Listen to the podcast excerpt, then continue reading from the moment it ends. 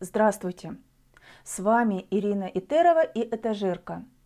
В этом выпуске мы поговорим о судьбе личности в тоталитарном государстве в романе Евгения Ивановича Замятина «Мы». Почему такое название «Мы»? Главный герой говорит о себе, что он только один из математиков великого государства. «Я лишь попытаюсь записать то, что вижу, что думаю. Точнее, что мы думаем». Именно так «мы». И пусть это «мы» будет заглавием моих записей. Что настораживает читателя сразу? Не я думаю, а мы думаем. Он великий ученый, талантливый инженер. И он не осознает себя личностью, не задумывается над тем, что у него нет собственного имени. И как и остальные жители великого государства, он носит номер Д пятьсот три. В романе «Мы» рисуется далекое будущее. На Земле воцарилось всеобщее математически безошибочное счастье. Его обеспечивает единое государство. В произведении ни разу не говорится прямо, на территории какой страны разворачивается сюжет. Сообщается только, что после давней двухсотлетней войны единое государство, где живет главный герой Д пятьсот три, оградили зеленой стеною, выход за которую жителям государства строго запрещен. Однако в записи шестой романа рассказывается, как Д пятьсот три и его будущая возлюбленная И триста тридцать посещают древний дом, и там, в одной из некогда обитаемых квартир, Д пятьсот три видит чудом сохранившийся портрет. С полочки на стене прямо в лицо мне чуть приметно улыбалась курносая, асимметрическая физиономия какого-то из древних поэтов. Кажется, Пушкина. Таким образом, Замятин ненавязчиво намекает внимательному читателю. Действие его романа «Мы» разворачивается на территории бывшей Советской России. Что же номера единого государства воспринимают как счастье? Как живется им под бдительным оком благодетеля? По мысли Д пятьсот три счастливее людей, чем те, которые живут в едином государстве, нет, потому что…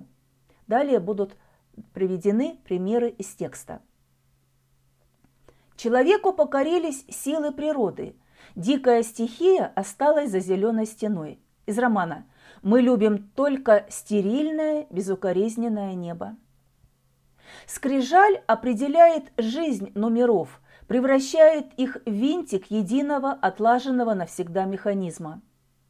В одну и ту же секунду мы подносим ложки ко рту, и в одну и ту же секунду выходим на прогулку и идем в аудиториум, отходим ко сну. Изобретена нефтяная пища. Читаем. Правда, выжило только ноль целых две десятых населения земного шара, но теперь нет проблем с едой. Подчинив себе голод, единое государство повело наступление против другого владыки мира, против любви. Наконец, и эта стихия тоже была побеждена. Нет страданий из-за неразделенной любви. Любовь осуществляется по розовому талончику за опущенными в стеклянном доме шторами в строго определенное время по предварительной записи на партнера. Регулирует деторождение и воспитание детей государство тоже. Существует детско-воспитательный завод. Поэзия и музыка подчинены общему ритму жизни. Наши поэты уже не витают более в империях, они спустились на землю, они с нами в ногу идут под строгий механический марш музыкального завода. Чтобы номеров не мучила необходимость самостоятельно оценивать происходящее, издается единая государственная газета, которой безоговорочно верит даже талантливый строитель интеграла. Каждый год в день единогласия, конечно, единогласно избирается благодетель. Мы снова вручим благодетелю ключи от незыблемой твердыни нашего счастья, читаем мы в романе. Так живет единое государство. По улицам ходят номера с лицами, не омраченными безумием мыслей. Ходят мерными рядами, по четыре, восторженно отбивая такт сотни, тысячи номеров с золотыми бляхами на груди. И всегда рядом хранители, которые все видят и все слышат. Но и это не возмущает Д пятьсот три, ведь инстинкт несвободы издревле органически присущ человеку. Поэтому хранители сравниваются с архангелами древних людей. Итак, делаем вывод. Всеобщее, математически безошибочное счастье обеспечивает единое государство. Но счастье, которое оно дает людям, лишь материальное. Каждый получает сытость, покой, занятия по способностям, полное удовлетворение своих физических потребностей. Ради этого человек должен отказаться от всего, что отличает его от других, от живых чувств, собственных стремлений, от собственной личности. Как вы читали и слышали уже сегодня, само понятие «человек» заменено понятием «номер». Все живут по законам часовой скрижали. Всякие собственные чувства и предпочтения запрещены. Все это называется состоянием идеальной несвободы, в отличие от дикой свободы прежних веков. Две чашки весов. На одной грамм, на другой тонна.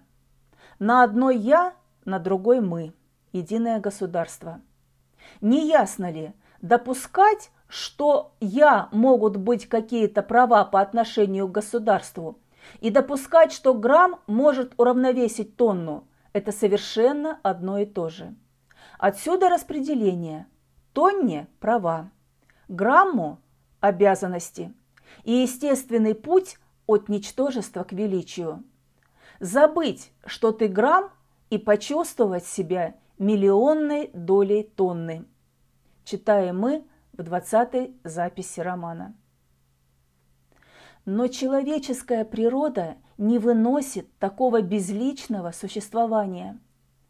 Вопреки всему пробиваются, дают о себе знать живые человеческие эмоции и страсти. Д пятьсот три – герой-повествователь, математик на государственной службе, строитель космического корабля восторженно преклоняется перед единым государством. Он частица этого государства, и он абсолютно уверен в правоверности того, что в этом государстве происходит. Не государство, общество как сумма личностей, а только человек как часть государства, общества. Человек ничтожен перед величием государства. Герой служит идее благодетеля, идее тирании. Более всего он мечтает о скорейшем завершении строительства интеграла и полете к другим планетам. И вот Д пятьсот три влюбляется в И триста тридцать, женщину, которая возглавляла заговор и восстание против единого государства. Это восстание во имя любви, во имя права на собственные чувства, во имя возвращения к естественной жизни. Подумайте, какие же важные события в жизни героя послужили толчком к глубоким изменениям в его мироощущении, во внутреннем мире.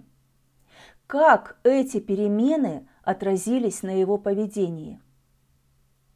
Чтобы ответить на эти вопросы, обратимся к тексту романа. Послушайте эпизод из записи четвертой об исполнении героини И триста тридцать музыки Скрябина и обратите внимание на внутреннее состояние Д пятьсот три. И дальше я опять не помню, очень возможно, потому что, но доскажу прямо. Потому что к рояльному ящику подошла она, И триста тридцать. Вероятно, я был просто поражен этим ее неожиданным появлением на эстраде. Она была в фантастическом костюме древней эпохи. Плотно облегающее черное платье, остро подчеркнуто белое открытых плечей и груди, и это теплое, колыхающееся от дыхания тень между и ослепительные, почти злые зубы. Улыбка – укус, сюда, вниз. Села, заиграла. Дикая, судорожная, пестрая, как вся тогдашняя их жизнь, ни тени разумной механичности. И, конечно, они кругом меня правы, все смеются. Только немногие. Но почему же и я, я? Да, эпилепсия – душевная болезнь, боль. Медленная, сладкая боль, укус. И чтобы еще глубже, еще больнее. И вот медленно солнце. Не наше, не это голубовато-хрустальное и равномерное сквозь стеклянные кирпичи. Нет. Дикое, несущееся, опаляющее солнце. Долой все с себя, все в мелкие клочья. Страсть, которую она внушает Д пятьсот три, такая же болезненно острая, как и ее внешность. Влюбленного героя тревожат мечты и странные мысли. Замятин прослеживает день за днем, как в одном из номеров пробуждается живой человек. Как гласит диагноз доктора, у героя образовалась душа. Послушайте шестнадцатую запись. Плохо ваше дело. По-видимому, у вас образовалась душа. Душа – это странное, древнее, давно забытое слово. Мы говорили иногда «душа в душу», равнодушно, душегуб, но душа? «Это очень опасно», – пролепетал я. «Неизлечимо», – отрезали ножницы. Но, собственно, в чем же суть? Я как-то не, не представляю. Видите, как бы это вам? Ведь вы математик? Да. Так вот, плоскость, поверхность, ну вот это зеркало. И на поверхности мы с вами, вот, видите, и щурим глаза от солнца. И эта синяя электрическая искра в трубке, и вон мелькнула тень аэро. Только на поверхности, только секундно. Но представьте, от какого-то огня эта непроницаемая поверхность вдруг размягчилась.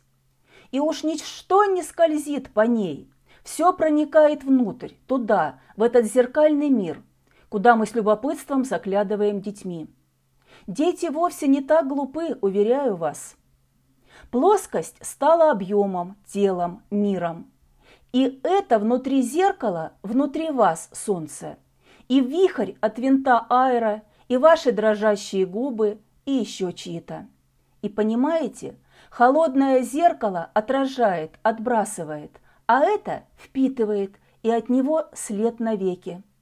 Однажды еле заметная морщинка у кого-то на лице, и она уже навсегда в вас. Однажды вы услышали, в тишине упала капля, и вы слышите сейчас. «Да-да, именно!» – я схватил его за руку. «Я слышал сейчас, из крана умывальника медленно капают капли в тишину. И я знал это навсегда. Но все-таки почему же вдруг душа? Не было, не было, и вдруг? Почему ни у кого нет, а у меня?» Я еще крепче вцепился в тончайшую руку. Мне жутко было потерять спасательный круг. «Почему? А почему у нас нет перьев, нет крыльев? Одни только лопаточные кости, фундамент для крыльев. Да потому что крылья уже не нужны. Есть аэро. Крылья только мешали бы. Крылья, чтобы летать.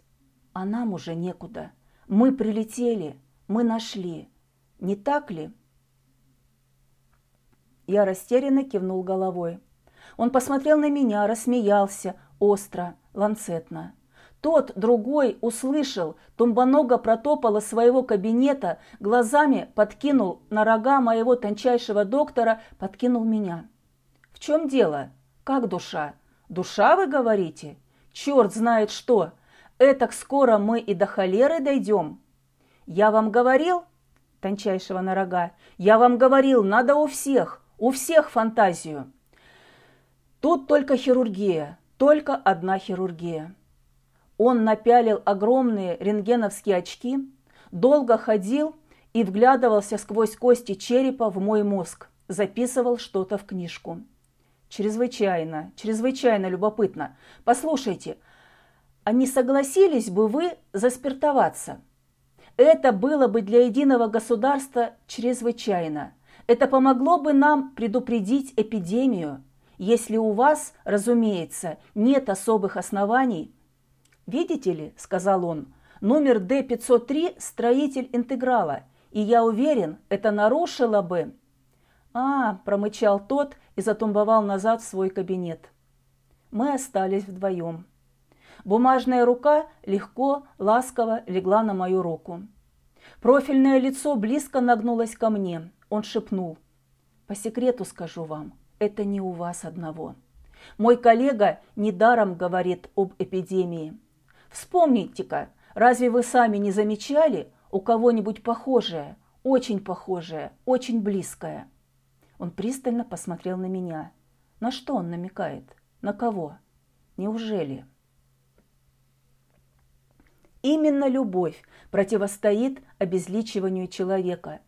Герой не одинок в своем духовном пробуждении. Неожиданные эмоции обнаруживаются у тысяч номеров. Так что же такое душа и почему ее появление так пугает единое государство? Финал романа мрачен. Рассудочная и бездушная машина единого государства одолевает сопротивление. Разработана и поголовно осуществлена операция по удалению у человека фантазии, а с ней и всего человеческого. Так в людях уничтожается личность, а восстание обречено на поражение. Герой Д пятьсот три также подвергнут операции и вновь обезличен, вновь верно служит единому государству. И триста тридцать погибает под пытками, не сказав ни слова. Запись сороковая. Факты, колокол, я уверен. День. Ясно. Барометр семьсот шестьдесят. Неужели я, Д пятьсот три, написал эти двести двадцать страниц? Неужели я когда-нибудь чувствовал или воображал, что чувствую это? Почерк мой. И дальше тот же самый почерк, но, к счастью, только почерк. Никакого бреда. Никаких нелепых метафор, никаких чувств, только факты. Потому что я здоров. Я совершенно, абсолютно здоров. Я улыбаюсь. Я не могу не улыбаться. Из головы вытащили какую-то занозу. В голове легко, пусто. Точнее, не пусто, но нет ничего постороннего, мешающего улыбаться. Улыбка есть нормальное состояние нормального человека. Факты таковы. В тот вечер моего соседа, открывшего конечность Вселенной, и меня, и всех, кто был с нами, взяли как не имеющих удостоверения об операции и отвезли в ближайший аудиториум. Номер аудиториума почему-то знакомый – сто двенадцать. Здесь мы были привязаны к столам и подвергнуты великой операции. На другой день я, Д пятьсот три, явился к благодетелю и рассказал ему все, что мне было известно о врагах счастья. Почему раньше это могло мне казаться трудным? Непонятно. Единственное объяснение – прежняя моя болезнь – душа. Вечером в тот же день за одним столом с ним, с благодетелем, я сидел впервые в знаменитой газовой комнате. Привели ту женщину. В моем присутствии она должна была дать свои показания. Эта женщина упорно молчала и улыбалась. Я заметил, что у нее острые и очень белые зубы, и что это красиво. Затем ее ввели под колокол. У нее стало очень белое лицо, а так как глаза у нее темные и большие, то это было очень красиво. Когда из-под колокола стали выкачивать воздух, она откинула голову, Пола закрыла глаза, губы стиснуты. Это напомнило мне что-то. Она смотрела на меня, крепко вцепившись в ручки кресла. Смотрела, пока глаза совсем не закрылись. Тогда ее вытащили. С помощью электродов быстро привели в себя и снова посадили под колокол. Так повторялось три раза, и она все-таки не сказала ни слова. Другие, приведенные вместе с этой женщиной, оказались честнее. Многие из них стали говорить с первого раза. Завтра они все взойдут по ступеням машины благодетеля.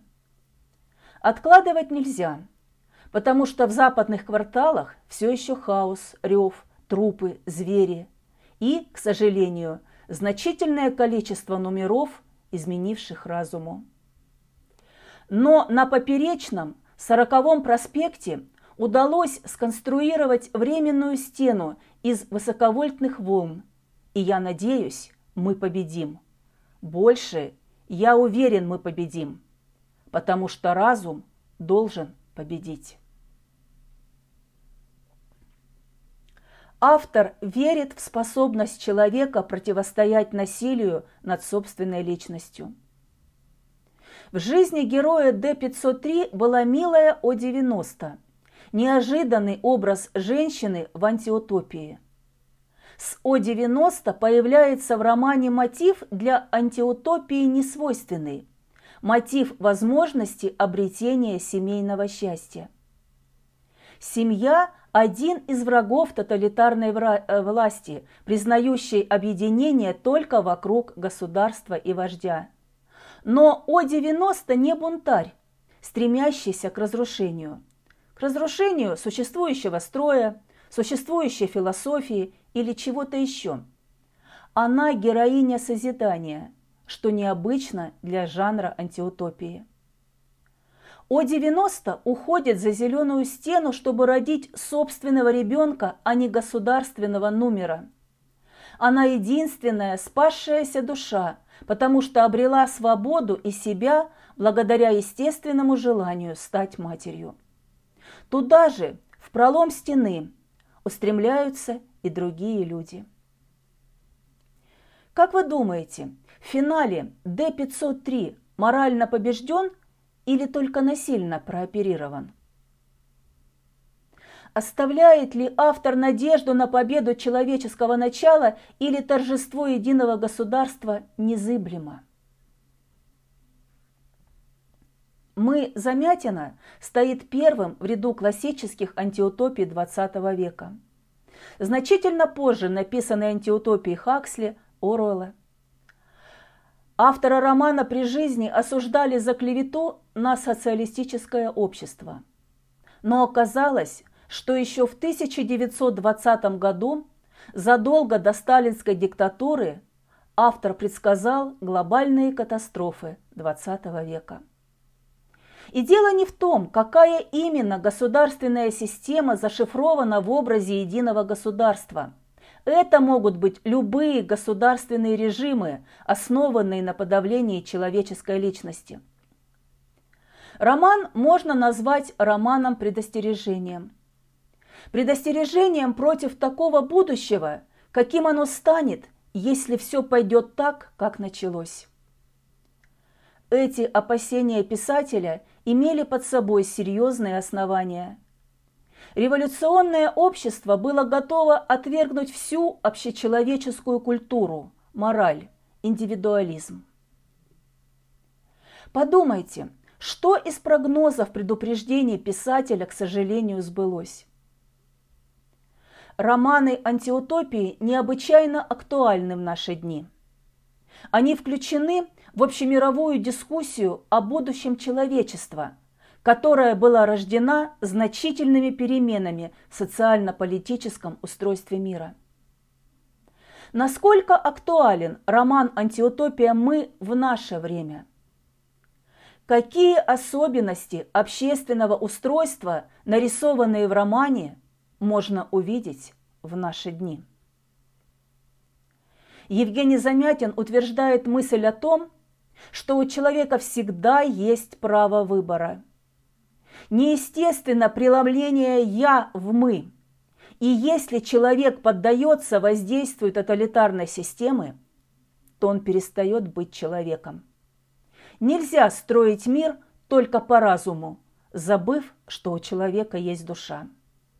Мир машин не должен существовать без мира нравственного. До новой встречи!